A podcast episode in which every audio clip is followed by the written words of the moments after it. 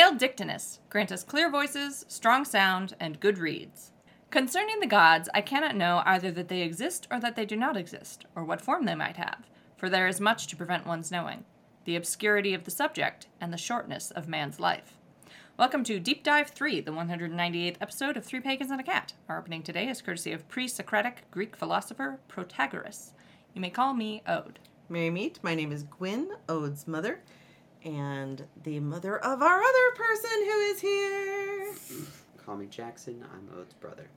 Jackson's here! Jackson's here. Jax is in the house. We lured him in to yet another episode. That's right. So yes, this is going to be another deep dives. Like I said, I really did not intend for these to be deep dive, other episode, deep dive, other episode, deep dive, other, but that's just how it's turned out. It's turned into a pattern. So just make your peace with it and see how things get scheduled in the future. I don't know. I don't know what to tell you.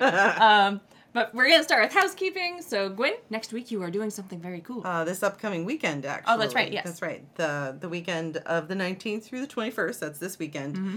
I'm going to be teaching on Saturday the 20th at the Mid Michigan Pagan Alliance Pagan Campout, and it is at uh, Rifle Lake, I Mm. think. Um, it's like three and a half hours drive from here, so it's yonder, out in another part of Michigan that I've not been to. uh-huh. That'll be exciting. It'll be exciting. I'm going to be roughing it in Mm-hmm. a tent.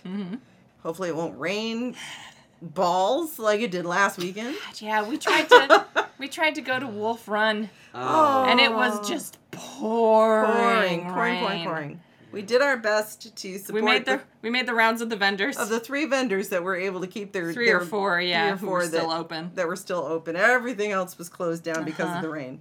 But we had a good time. Uh huh. Yes, there Yep, were we some did. very cold people huddled around a fire. Oh, it Yeah. just looked wet and miserable. So Yeah. we all bundled up and had our umbrellas and we scurried between The vendors. the, well, Jackson didn't because he's a tough dude. no, Because Jackson just two strolled. umbrellas.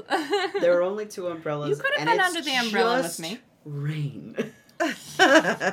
These two are such cats when Yeah. it comes to getting wet. we are. don't like to get rained on. But we had a good time, and uh, then we went into Grand Rapids for a while, and so it was a good time. But this weekend, I'm going to be at the Mid Michigan Pagan Alliance Camp Out, and it's gonna. I'm looking forward to it. It's gonna be fun, Mm-hmm. and just being with other witchy folk. Yeah. So if you'll be out in that area of Michigan, perhaps uh, see if you can still get a ticket. Join Gwen there. It sounds like there's going to be some cool events going going on. But I Um, think that's it for housekeeping. I was going to say I think it? that's I think that's everything for this Pretty week's sure. housekeeping. Yeah, I think so. Yes. So we're gonna be house kept and House swept.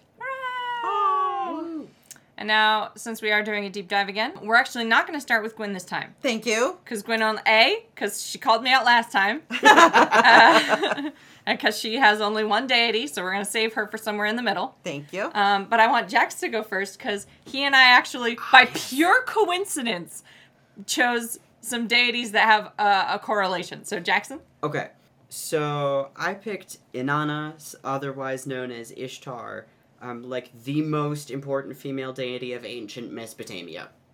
Straight up, like the most important. Um, She shows up in a lot of she mythology. does. Yes. She does. she actually has the most number of myths for one deity in all of ancient Mesopotamian literature. That's Nice. very cool. No wonder all the chants start with her. Uh-huh. Um, so first, before I get into Inanna herself, I wanted to talk a little bit about some quirks to to how humans perceived Mesopotamian deities, and which might give a little bit of context. Yeah, because Mesopotamian religion was like fascinating. And I, sh- I guess we should cover real quick like Mesopotamia covers like the Sumerians, the Akkadians, the Babylonians, that whole area. Yeah, Mhm. for for a very Sumerians. Mhm. long period of time. Yeah. The the most important thing is uh, deities were massive, Mhm. very large in size, often anthropomorphic, but not required to be, and they wore like a physical coating of a thing called melam, I believe is how it's said, which was a substance that covered them in terrifying splendor. Yeah, and it's how it's described is sort of weird because it like the way they describe it makes it seem like it's some sort of like jelly or Yeah. substance. It's this interesting like Ectoplasm. like kind Yeah. of viscous substance that weirdly enough, when I think about it, it reminds me of the golden stuff from Greece. Ambrosia? Yes. Like they're like just an ambrosia that covered you coat ambrosia. yourself oh, in. Yeah. interesting. Instead of a food, it's Yeah, it's like, it's like a like a skin coating. skin Mhm. coating. Which I wonder if that might be like a paint. Maybe. That's a good point. That's a good point. So the effect of a person seeing a melam is the it's described like in English as the physical creeping of the flesh. Yeah, So, so, you that get this like very feeling, unsettled like oh this thing is dread. You Yeah. feel you feel that that dread. dread and fear because they were very very very powerful. They were and awesome. to be awed and respected. They were awesome in the sense classical of the classic bringing out that dread and fear and awe Mm-hmm. at their amazingness. their Splendor and power. in depictions of deities, they were almost always depicted wearing horned caps of up to seven pairs of ox horns. I have looked at these fucking Mesopotamian hats. They are conical and they have horns on the side. And motherfucker, I'm telling you, that's what the Viking hats are. Yep. Yeah, Uh, everyone is like, oh, the Viking hats, the big conical helmet with the horns. No, you're thinking of Mesopotamia. They always make them be the Uh-huh. Viking hats. But no, it's actually Mesopotamia. Mesopotamian hats. Yeah, just with less ox horns involved. Mhm. More Not metal. funny. They're also usually wearing like very elaborate outfits that have like gold and silver and Mm. other adornments and um, look upon them in splendor and awe and fear. They're very rich and fancy. Yes. Mhm. So I thought that just might give a little bit of context. And. I also think it's interesting that they're described as being like physically huge. yes, Mhm. like um, Like Titanic in proportion. Yeah, like like it's gonna sound dumb, but in uh in Hercules the animated movie, Uh huh. Yeah. yeah that's true. That's true. they were massive. yeah, and then you they can like zoop themselves down. Mm-hmm. They did that in uh, Percy Jackson too. oh yeah, they Did did. Yes, they did. They did. Okay, so Inanna, also known as Ishtar, I think she was known as Ishtar to the Akkadians specifically. Yeah. So she was the Sumerian goddess of love, sexuality, prostitution, and war. She was the like patron deity of prostitution, which one I just think is neat. Mm-hmm. there needs to be more More coverage for sex more workers. coverage for sex Mhm, workers. I mhm. think that's fantastic. Also, So- I love that like the premier female deity of the Sumerians was the goddess of prostitution. Yes. Right? Love that. That's love it amazing. Lots. Um, so she was the divine personification of the planet Venus, the morning and evening star. I believe that came later. hmm So her parentage is like it depends on what myth you're looking at. Isn't that doesn't familiar? doesn't it always? Most commonly, she's presented as, as the daughter of Nana and Ningal, but um, sometimes she's the daughter of Enki or An with someone else unknown as the mother. Hmm. So the majority of the myths about her revolve around her trying to usurp other deities' domains because she yes. was a goddess of war and loved a good fight. Uh-huh. Uh-huh. and she frequently steals shit. yes, lots of theft, lots of fighting, lots of ooh, you have some space that I would like. Mm-hmm. So she, the most famous myth about her is her descent into the underworld, which she attempted to conquer, which was the domain of one of her sisters. Oh yes, I remember this one. um, which I'm going to try to say this name, Ereshkigal. Mm-hmm. Um, but then she was struck dead by the seven judges of the underworld. She was revived because of Enki's intervention, but her husband had to take her place.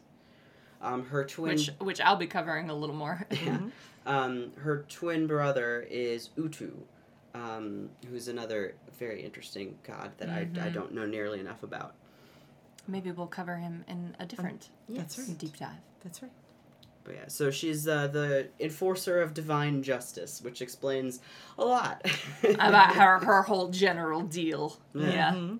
So the main city of Inanna is Uruk, which might sound familiar um, from anybody that's read the Tale of Gilgamesh. Mhm. Because she's one of the most well-known and popular deities of the time period, she had temples in every important city. Every single one. Which is, I mean, that's a feat. Yeah.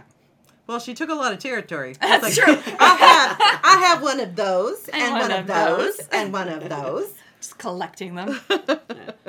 So she's also considered, probably because there are the most myths about her, so we know the most about her. Mm. She's considered to be one of the most complex Mesopotamian deities with a lot of paradoxical things about her. hmm Like there are some very like her, her sexuality is very explicit, which probably is why she's the the deity of prostitution Mhm. and sexuality and fertility. Right. Um, because I believe one of the poems involving her, a very young Inanna, was like, "Ah yes, plow my vulva, man that I that I love." well, that's explicit. That's exactly what Okay. you want to happen. Okay. Perfect. Clear. she's, she's, she's given specific instructions. she knows what she wants. uh-huh. hmm She's not afraid to ask for it. That's No. right. So that is the most that I could find about her without doing like weeks of research. Right. Mhm, because mhm. the amount of myths about her that are still around, at least in pieces parts, are so many. Yeah. Right. Yeah. I think uh, my my general vibe on Inanna is that she's like the embodiment of gaslight gatekeep girl boss. yes. 100%. um, just an interesting tidbit, I suppose. There is a cylinder seal at the British Museum showing the goddess Ishtar, full face, carrying weapons, standing on a mountain. It dates to 2300 BCE. That's cool. Yeah, I believe she was worshipped all through the third, second, and first millennia. That is amazing. That's I mean That's some. that's some staying power. power. Yeah. So I, but and I like truly, it was pure coincidence. We did not consult about this You, beforehand. you say it's coincidence, but maybe Inanna had a plan. That's true. Maybe Inanna did. I chose as one of my deities Ninshubur, who is Inanna's Sukal. So um, Inanna was one of the major deities. Mesopotamian religion broke the deities into sort of two categories predominantly the major deities and the Sukal, who were the viziers or the servants of the major deities. So Ninshubur was Inanna's Sukal, her vizier, often described as her beloved vizier. Ninshubur also sometimes um, worked as An's Sukal. An was the chief deity of Mesopotamian religion for most of the period that Mesopotamian religion was being actively. And as, a reminder, one of the contenders for possibly Inanna's father. Yes. um, and An was a sky god. So Ninshubur is thought to have been originally Inanna's vizier specifically, and then like picked up side work as An's as one of An's viziers. But that role gave her access to being also An's vizier, gave her access to all of the gods, and so she functioned sort of as a messenger or go between between all of the gods. But her primary loyalty was to Inanna. Uh, Inanna was her mistress. Her name could mean a couple of things. It could mean like from or queen of this place called Subarat, or it could mean queen of servants. Queen of servants probably makes the most sense given what her role yeah, was, she was a. because she was the earliest known Sukal. She was the the first of these vizier deities to develop. Every time you say the word vizier, I think of the bad guy from I know you do. Um, but it's just a role in I a know. royal household. I um, mean, it's a good example for what that It role is, might though. entail. yeah It exactly is. and very much so actually because one of the the ways that the sukal are described and are sort of understood by modern academia studying ancient mesopotamia is that they were the sort of practical embodiment of the execution of a higher god's command so because the higher gods were so vast and powerful and terrifying it was dangerous to mortals for them to act directly on the earth. So sometimes one of the higher gods would make a commandment or uh, what was called a me, which is something that Inanna stole one time, um, uh, sort of a divine law. And it was the responsibility of the Sukals to execute those commands and to perform those actions on the earth. Ninshubur was very much Inanna's like right hand person. Mm-hmm. She in like lists of Inanna's households always comes first before Inanna's consorts, before any other family members. Ninshubur is always listed first among her very- house, very very, high high up. Inanna's relationship with Ninshubur is kind of unclear. So, Ninshubur has no known parentage, and she only has a spouse in one very late tradition and only in a specific region. She's usually single, she has no known parents, and her primary relationship is with Inanna, but the specifics of that relationship are super vague. Hmm. Because, like I said, she's usually listed before Inanna's consort. Inanna calls her her beloved. So during the myth where Inanna goes to the underworld and dies and mm-hmm. has to be resurrected, Inanna predicts that this is going to happen, right? And she tells Ninshubur, she tells her household, um, but Ninshubur in particular as sort of the head of her household. If I'm not back in three days, do these specific things, mourn me in these specific ways, and send somebody down to get me. And so Ninshubur does this after the three days, and she sends Enki down to bring uh, Inanna back, and, and that all works out. But her consort, Dumuzi, is the one who is sent down in her place because the the servants of death or the Gala come up to to take Inanna back mm-hmm. from Enki. They try to take Ninshubur as a replacement, and Inanna refuses mm-hmm. because Ninshubur followed her instructions and is her beloved Sukal, and she's absolutely not going to repay that by sending Ninshubur down to the underworld. So she sends her husband instead mm-hmm. Just tosses him to the wolves. because he because he didn't he didn't mourn her enough or correctly like Ninshubur, her beloved vizier did. Uh-huh. So like Well, she is a person who gives various explicit instructions that you need to follow. Mm-hmm. So exactly. in all things. And and Ninshubur did and Dumuzi didn't. So Dumuzi got sent down to the underworld. So there's that sort of like there's maybe an implication that uh, Ninshubur and Inanna had like maybe a sexual or a romantic relationship of some kind. But then there are also occasions where Inanna refers to Ninshubur like a child referring to a mother. Mm-hmm. Ninshubur is sometimes called Mother of the Earth. Hmm. So, like, there are these hints that maybe they have more of a parent child relationship, and Ninshubur, as her vizier, is acting as like the, in, in this advisory capacity to Inanna because she also has like the special role of appeasing Inanna's wrath. She's like the only person who can calm Inanna's rages. Kind of reminds She gives me. Inanna good advice, even if Inanna doesn't always follow it. So the I think the the only conclusion we can really draw about Inanna and Ninshubur is that they mm-hmm. had a very close, intimate relationship of some kind. of some kind. And something to keep in mind is in a lot of ancient cultures, having close, intimate relationships with or without sex involved mm-hmm. d- weren't labeled as such in That's the way true. that Exactly. we do now. Exactly. They were So- just close as people. So it may be that they had a relationship that simply can't be defined in modern terms. Husband didn't pass the vibe check. Yeah, yeah. That's right. Yeah, That's right. Rana, Rana Gray says husband didn't pass the vibe check, deserved it, in my opinion. She accompanies Inanna and helps Inanna on a lot of adventures. She tries to get Inanna out of trouble a lot. She tries to calm Inanna down when she's on the warpath. But like I said, she is sometimes called Mother of the Land, which is a weird, otherwise sort of unexplained aspect of Ninshubur. She gets this title in a few places with no explanation and we see her occasionally doing things like managing pastures, like bringing the sheep into the fold and creating uh, irrigation systems and stuff like that. So it seems like she isn't an earth goddess herself mm-hmm. necessarily, mm-hmm. but is possibly at Inanna's instruction under her like fertility role, mm-hmm. given this responsibility for managing the earth. it makes sense if she has the role of taking care of the earth because of the fact that Mesopotamian deities couldn't go themselves. Exactly. And and Ninshubur sort of generally is considered the intercessor between mortals and not just Inanna but all of the mm, higher gods. Mm-hmm.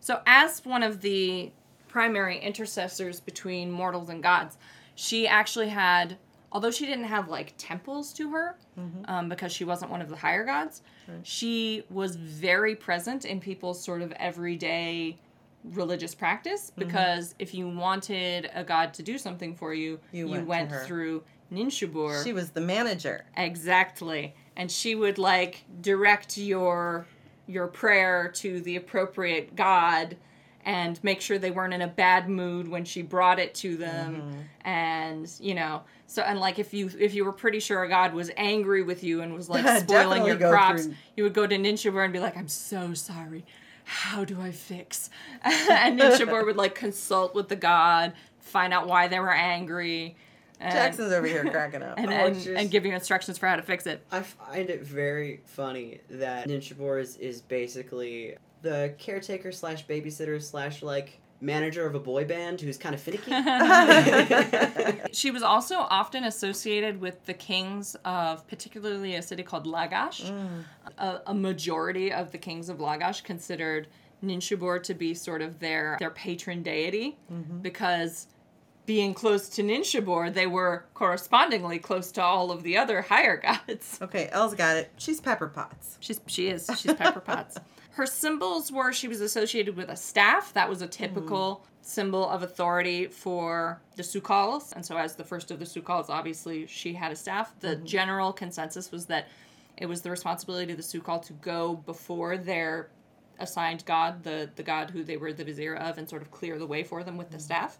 Sort of presenting the staff was a way to confer authority to mortals. So mm. like kingship could be conferred by a Sukal handing you a staff. So they had sort of some relationship to like coronation events and things like that. She was also associated with doors and passageways, probably because of the the underworld story and And- the messenger thing. and the messenger thing. Mm-hmm. And she was associated with shoes.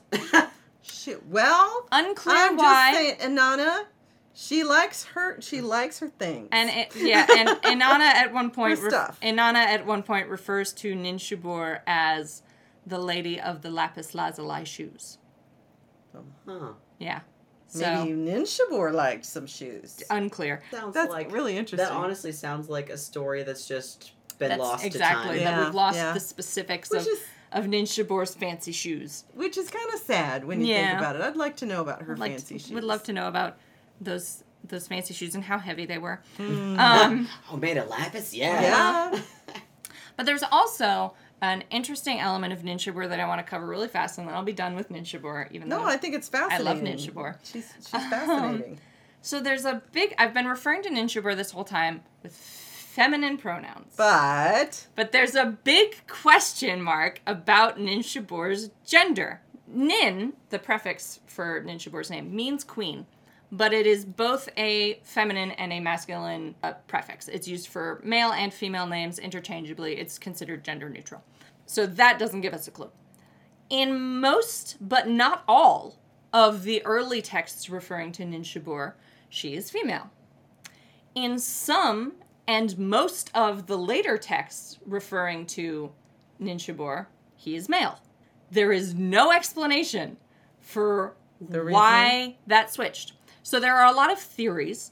There are some theories that like when Ninshubur was working for Inanna, she was female, and when Ninshubur was working for An, he was male, mm. because typically, though not always, the gender of a Sukal matched the gender of the deity they worked for.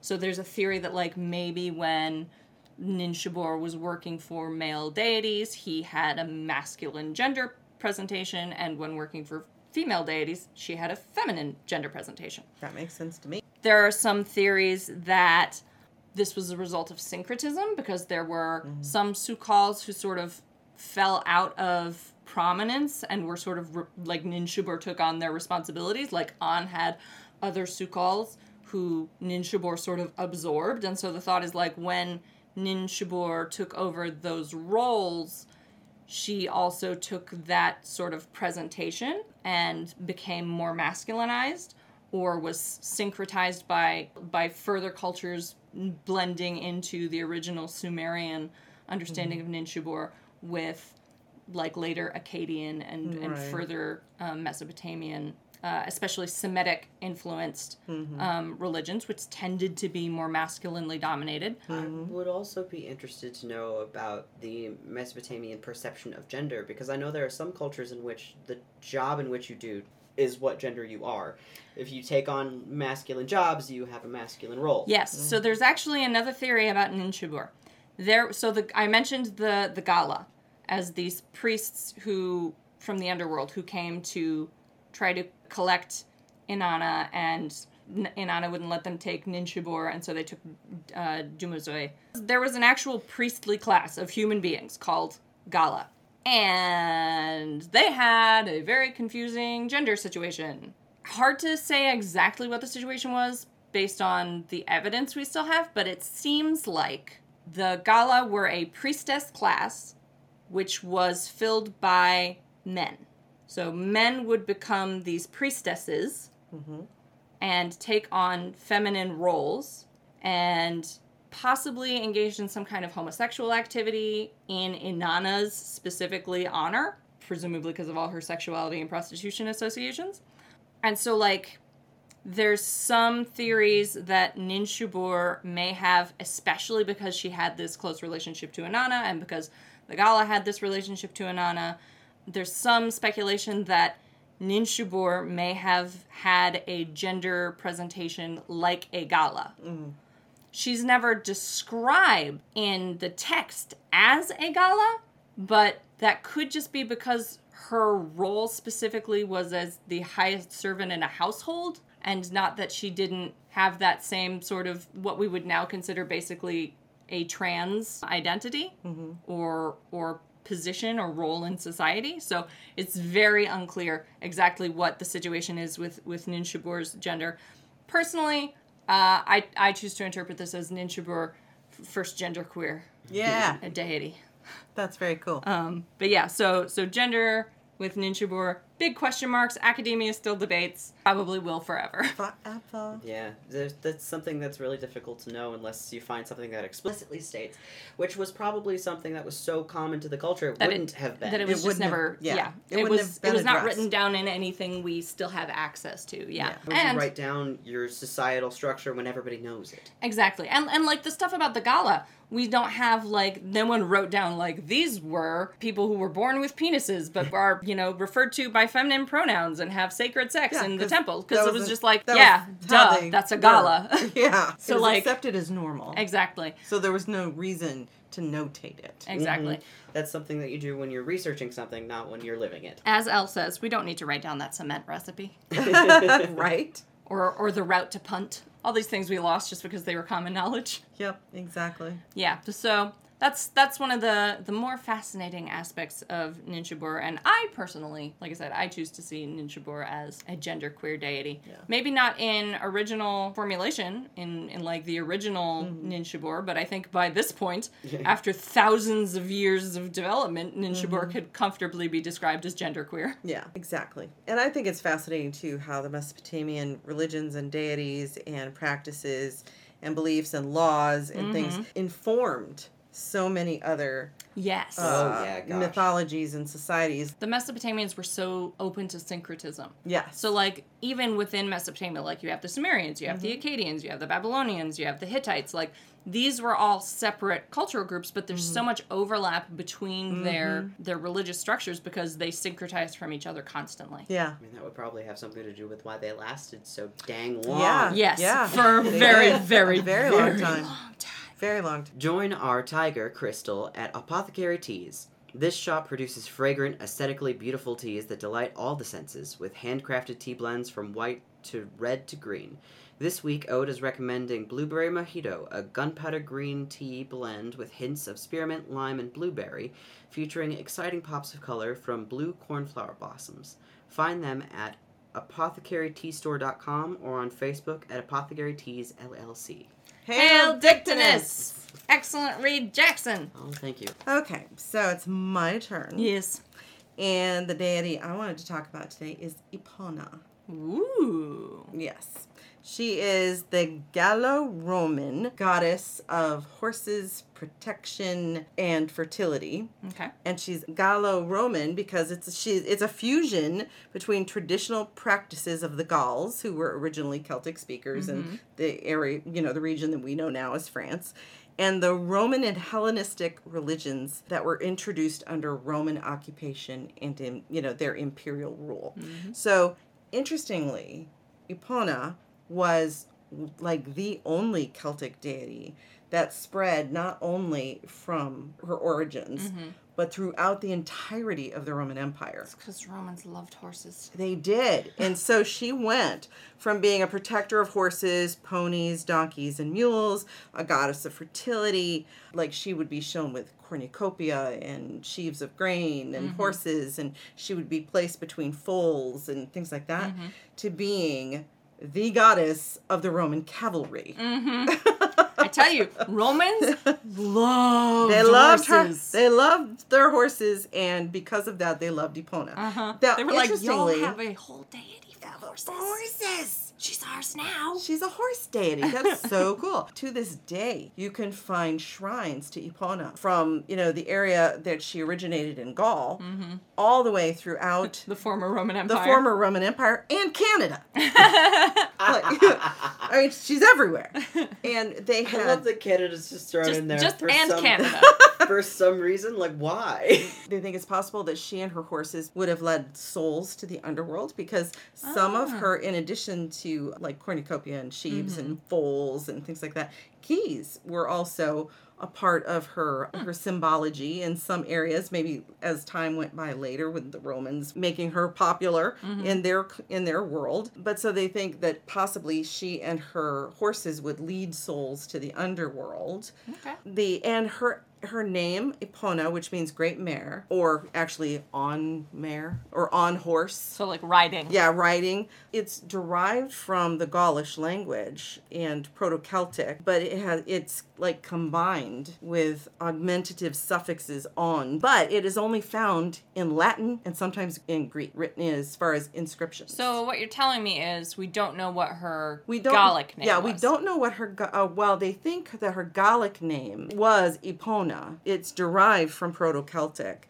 but that the one name that the romans didn't change Oh, okay. they didn't give her a roman equivalent right, but They they, just- might have Romanized it slightly for like spelling. yeah spelling. for spelling I gotcha. you can find her poems about her there were- she was there are inscriptions to her they said her worshippers included anyone from the celts to germans romans others within the empire and there's even an inscription to epona that is attributed to a syrian devotee because if you were involved in the cavalry Right. if you loved horses, horses were a mainstay of mm-hmm. life. You were most likely, you know, Epona was a very important deity. Mm-hmm. And so she, there were cults of Epona all, you know, all over the known Roman Empire. And there were shrines to her both in homes mm-hmm. and in businesses and in shelters where you would, find, you know, any stables. Place that, yeah, any place that relied on horsepower, Any which place- was pretty much everything. Exactly. Yeah. Any Everything place that didn't rely on an ox instead. Yep. Yeah, I was gonna say basically up until industrialization, Yeah. horses Mm-hmm. were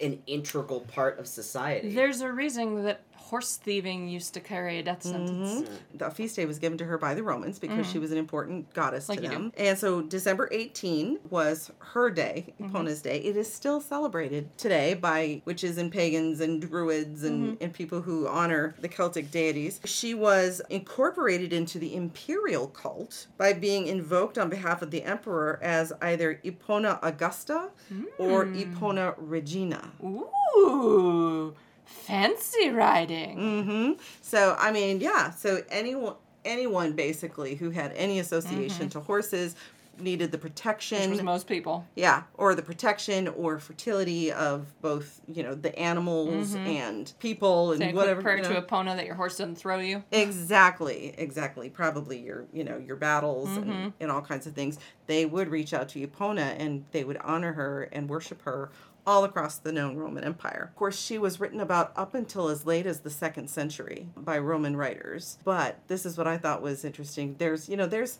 inferences references to her in modern literature and stuff including a uh what is it a video game Legend of Zelda. Legend yeah. of Zelda. She's the Oh, name yeah. of Link's horse in Le- Ocarina yep, of Time. exactly Actually, that that name carried on in many other games. Yes, it's it just does. the Yeah. name of Link's horse. Yep. Yes, but, and this is the part I was like, big old what? On Mackinac Island here in Michigan, it is a place where automobiles are, Are not- forbidden. are forbidden. It's all horses. It's all horses and bikes. Mhm. And they annually in June celebrate Epona. Oh, next year we gotta go. Right? They do stable tours, they do a blessing of the animals, they have a parade, an Epona parade. Oh, we gotta go to that. I know. I thought the same thing.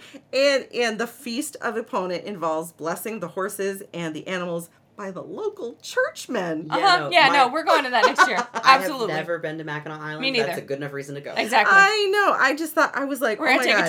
trip We're next year. going to Mackinac Island to honor Epona. Obviously, if you are going to honor Epona, you bring something for her and something for her horse. Uh huh. Uh huh. And she is always depicted with horses, whether she is, there's five different ways that she might be depicted. Um, she is either seen riding, Okay. standing, or seated before two horses, as a tamer of horses, and as the mare and, and foal. Ah. And so you'll often see her uh, because she was ca- called the Great Mare. So sometimes she's like a woman riding a horse, Yeah. and, And sometimes, sometimes she, is, is the horse. And Gotcha. usually she's like a great white horse. Nice. And there are some correlations between her and Rhiannon, um, who is from the Mabinogion. But yeah, as far as Epona, she is probably one of the oldest deities, longest revered uh, deities as far as like from her origins all the way across the the uh, Roman Empire. She's one of the few, if not only, Celtic deities that was brought along, and it's because of the horses. It's Horses all the time. horses. Yep, she is the goddess of the cavalry. Very cool. So, for my second deity, I picked um, Manannan Mac- Maclear. I always want to say Mactir, I'm not sure why. Manannan Maclear. He's part of the Tuatha De Danann, a Irish specifically deity, though Manannan Maclear does also show up in Scottish and Manx, which is the Isle of say, Man was say, I mythology. he's got something with the mm-hmm. Isle of Man.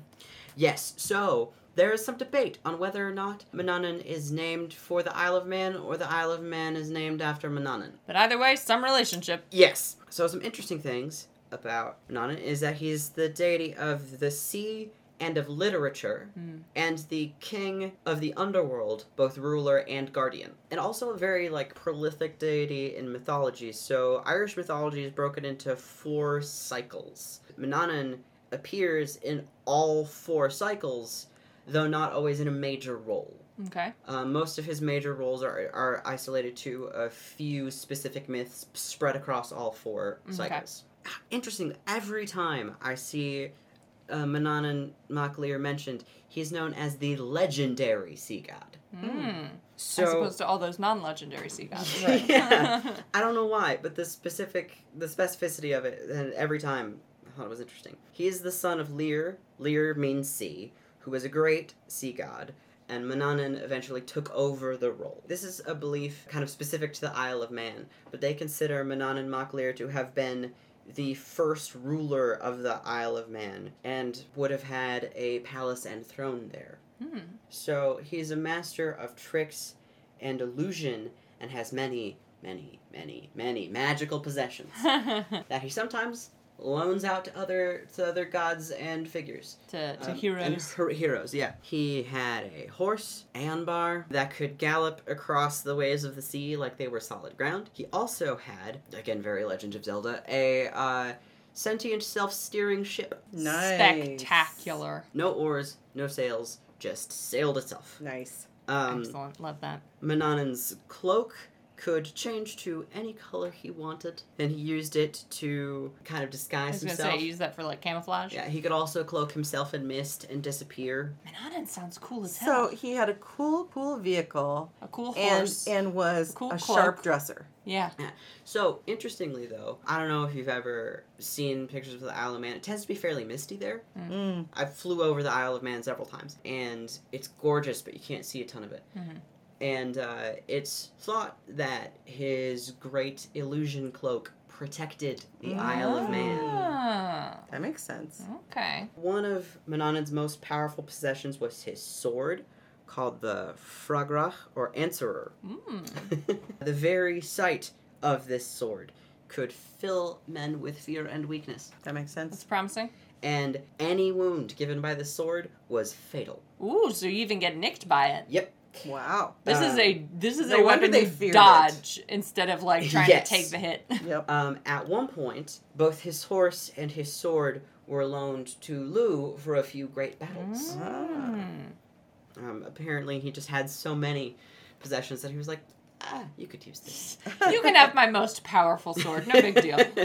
so he carried. Just carried don't lose it. Uh huh. he carried many more um, magical possessions in what is called his crane bag. I'm not sure the distinction of that. What makes a crane What bag a makes crane it? bag? Yeah, Maybe it's the shape. but so he kept language, Huh. birds, hounds, and extraordinarily magical pigs. All the things like a man needs. Uh huh. But yeah, because he was that's sort of the reason why he's considered to be the the god of literature because he literally carted around language. Uh-huh. Yeah. Just pulled it out as necessary. Mhm. Um, but so these very magical pigs I find entertaining because anytime one of those pigs is slaughtered, it will show up whole and hale in his magical bag the next day. Okay. Teleporting pigs. Yeah, teleporting, immortal, technically, pigs. So, something that I didn't get into because I didn't think I would have enough time. There are many, and I mean many, folk tales about Manannan Maclear and St. Patrick having some beef. Unsurprising. Ah, Not surprising.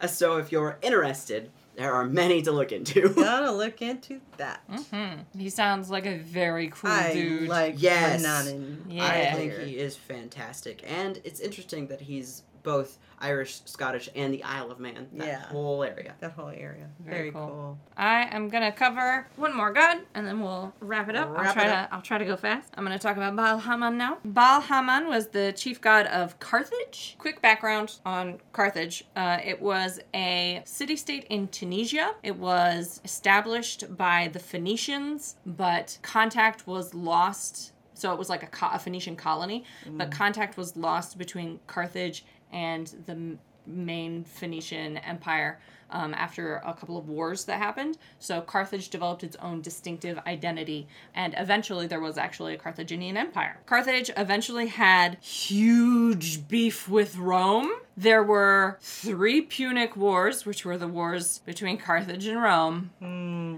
And at the end of the third one, Rome just obliterated Carthage. Yeah. Carthage. Carthage was no more. like wiped it off the fucking map and then rebuilt a new one to be the seat of their new colony in Tunisia. that was what they tended to do. Yeah, that sounds like Yeah. Rome. They but I mean they didn't usually do this level of Yeah. devastation like the Usually not building up from the studs.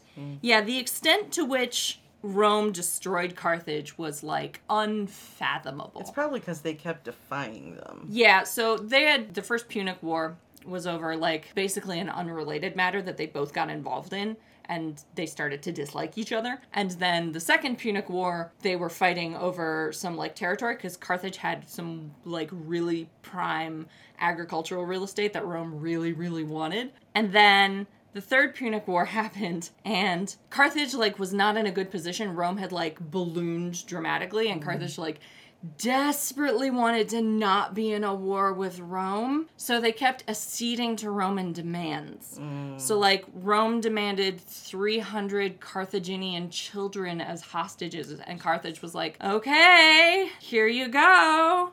And Rome was like, cool, great, thanks. Also, we're gonna need all of your weapons. And Carthage was like, oh. And you won't kill us then? And Rome was like, promise, pinky swear. And Carthage was like, all right, here's all our weapons. And then there was a three year siege, and Rome burnt Carthage to the ground. Kind of like uh, El said, fuck your entire city. Good location, though. Yeah, yeah. That apparently only 300 hostages would have escaped. Hmm. Yeah, well, there were about 50,000 Carthaginians who survived and were taken as Roman slaves. Yeah, that sounds about, that tracks. And that was the end Of of Carthage. Carthage and Carthaginian society. Punic society in general, honestly, like a few sort of Punic cultural artifacts mm. survived throughout Rome, but also so did phrases like Punic faith, which meant just like dishonesty. Like Rome never got over how much it hated Carthage. Right. Part of the reason that Rome claimed to hate Carthage was that the Carthaginians had a practice or were, well, they're claimed to have had a practice. The, the truth of the matter is ambiguous. Um, were claimed by Roman writers to have had a practice of child sacrifice. See, they always went that route. They So- went that route with the Celts too.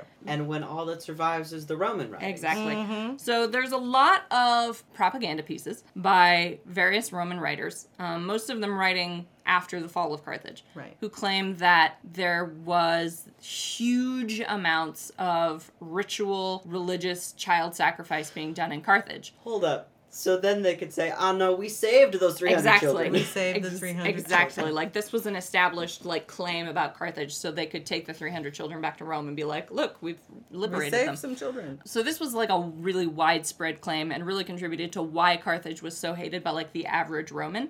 Not because the Romans didn't kill children. They absolutely did. They had a practice of exposure where they would inconvenient infants were just Yeah, left out in the to die. wilderness to die. That was just how you got rid of children you didn't want. I, I mean, that's just the reality of it. And that was just normative in Roman society. Mm-hmm. Their objection was not that Carthage was killing children. Their objection was that Carthage was religiously killing, Killing children. children. Yeah. So they were just killing children the wrong way, basically, was was the Roman concern. And that's not surprising either that that would be a Roman take. Uh-huh, yeah. Rana Gray says you can't just kill them directly. Just leave them somewhere for something else to kill them. Yeah. So but the, the claim was that the Carthaginians were just sort of constantly sacrificing their children all the time to, to various gods.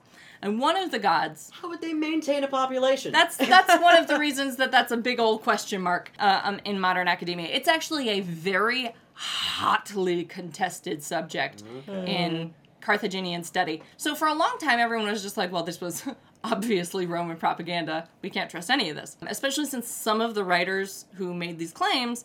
A, their accounts didn't correlate to each other. Like they mm-hmm. all made claims that the Carthaginians sacrificed children, But not they the all same made way. yeah, they all made completely different claims about how they did it mm-hmm. or why or in what numbers. So like none of them were consistent. And also some of the writers who were making these claims were writers that we know were bullshit artists. so so there was a lot of question marks and there was just sort of a general consensus that this was unlikely to have been the case. Um, but then in the 1920s, a an excavation of the site of ancient Carthage discovered what we call a a Tophet based on a a biblical description because we don't know what the Carthaginian name for this place Was. was.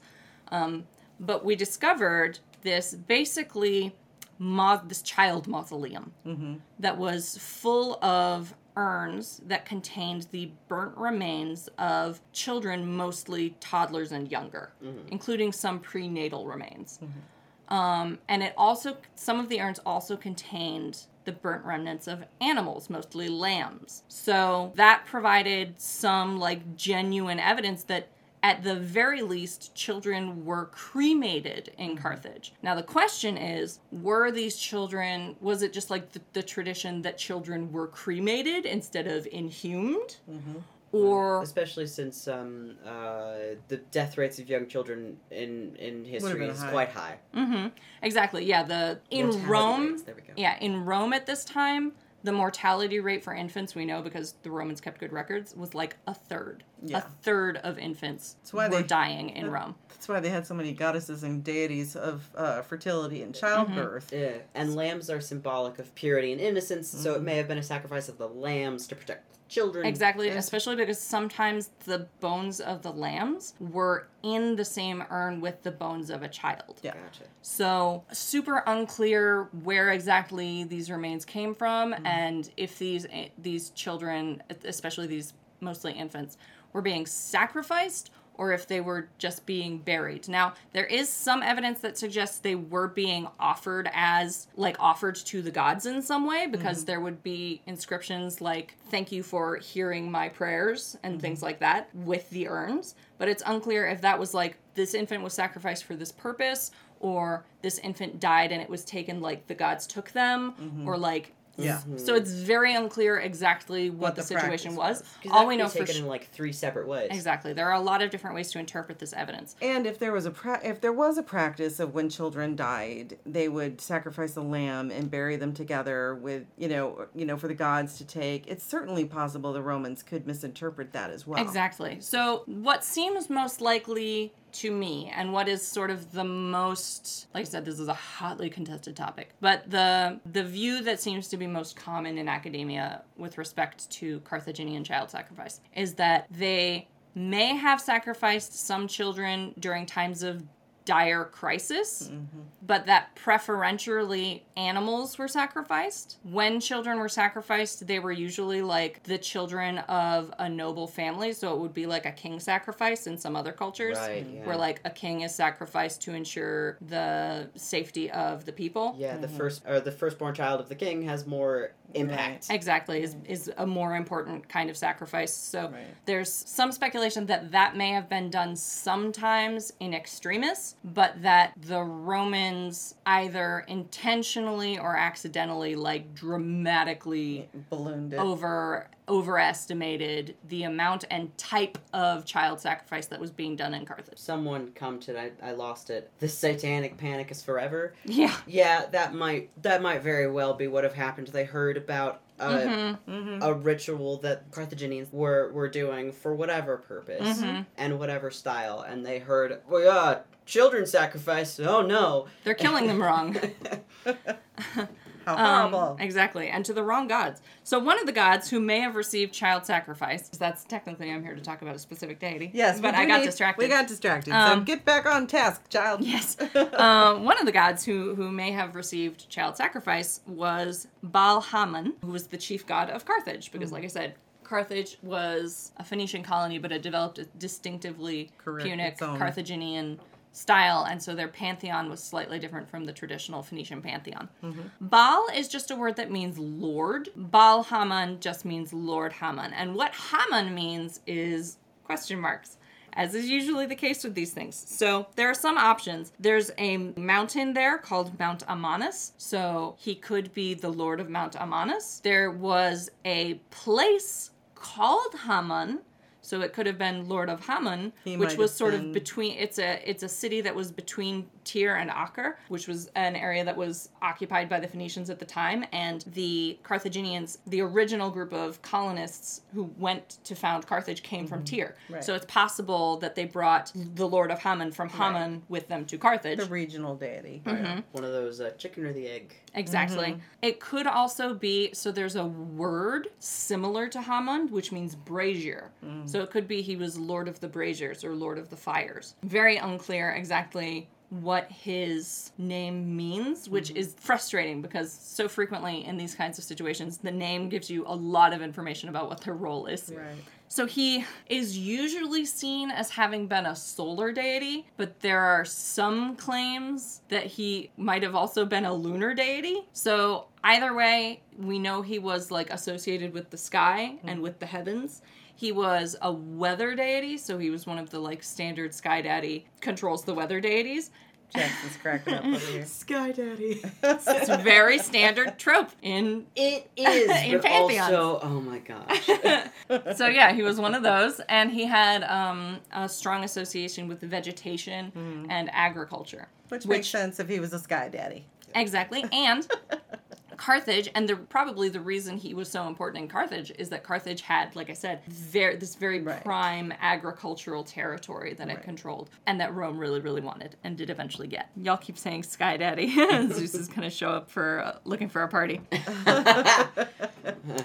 So sometimes he was also called Baal Karnaim, which means two horns. So Lord of Two Horns. In that aspect, he was associated with rams. So may have been sort of a fertility association mm-hmm. there. There are actually a couple of place names that are associated with the Karnaim name. But in Interpretatio Graeci and Interpretatio Romana, which are interpretations by the Greek method and interpretations by the Roman method, because Carthage existed during the prominence of Greece and Right. then was crushed by Rome. So in those methods, Baal Haman is associated with Cronus and Saturn, not Zeus. The like sky daddy concept, mm-hmm. but the like deep original primordial lord Right. concept. And there's actually some thought that so there was a brief period of time where Rome and Carthage were at like peace with each other and were sort of sharing and syncretizing. And it's thought that the Roman festival of Saturnalia was actually inspired Oh. by rituals which were performed to Baal Haman, whom the Romans associated with Saturn. Other than that, we know almost nothing about how Baal Haman was actually worshipped mm-hmm. because when Rome burned Carthage, they destroyed almost every single document in the city Mm, purposeful. intentionally. Yeah. They re- they preserved a very few Carthaginian texts. Hannibal Barca, a couple of like prominent philosophers, and like I think they they preserved like a cookbook, and that was like pretty much it.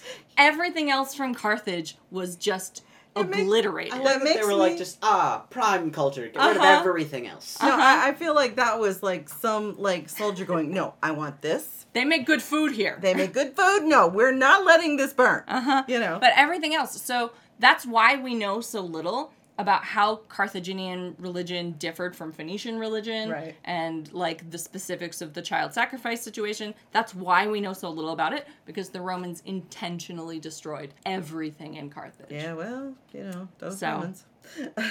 I continue to be mad about that one. yeah. Yeah, I mean, even if they were sacrificing children, it could have been the same damn thing the Romans were doing. Ah, this child is sickly. Let's Mm-hmm. Right. right. offer them to the gods. Exactly. But you know, we can't completely trash the Romans for that practice because many other civilizations have done. Oh yeah, the no. Same I, yeah, no. I- this is What the I'm thing. I'm saying not. I'm, I'm making no judgment Yeah. upon the practice of exposure.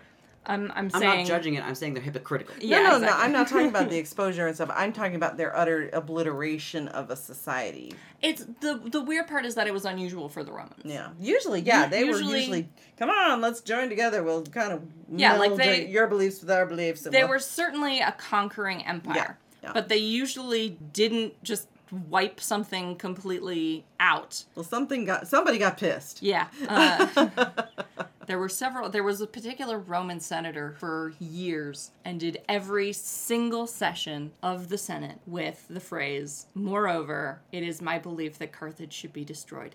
Didn't matter what the actual topic of that Senate meeting was. They could be talking about like grain tax. And at the end of his time, he would always follow up with, Moreover, I believe that Carthage should be destroyed. Well, clearly, he he- eventually got people on side. He got his wish. You gotta wonder how much of it was truth and how much of it was like propaganda panic rousing amongst the Romans. Yeah, Mhm, it was. Yeah, uh, Yeah. uh, and we'll probably never have a No. clear answer to that, unfortunately. The only way we would ever know if there's a Roman record hmm that Somewhere. pops up somewhere. Yeah, Somewhere which was lost. contemporary to the time, Yeah, Mhm. yeah, instead of what we mostly have, which is you know written fifty or hundred years later. yeah, yeah. Thank you for joining us for yet another deep dive. Uh, we know you love them as as deep as we can get on, especially these subjects with very little context. Well, some of them have little context. Some Right. of them just have so much you can only that scratch you, the surface. Yeah, that you can't get into it. The two types. Yep. you can find us on Google if you Google the number three and the letters P A A C or the number three and the words pagans and a cat.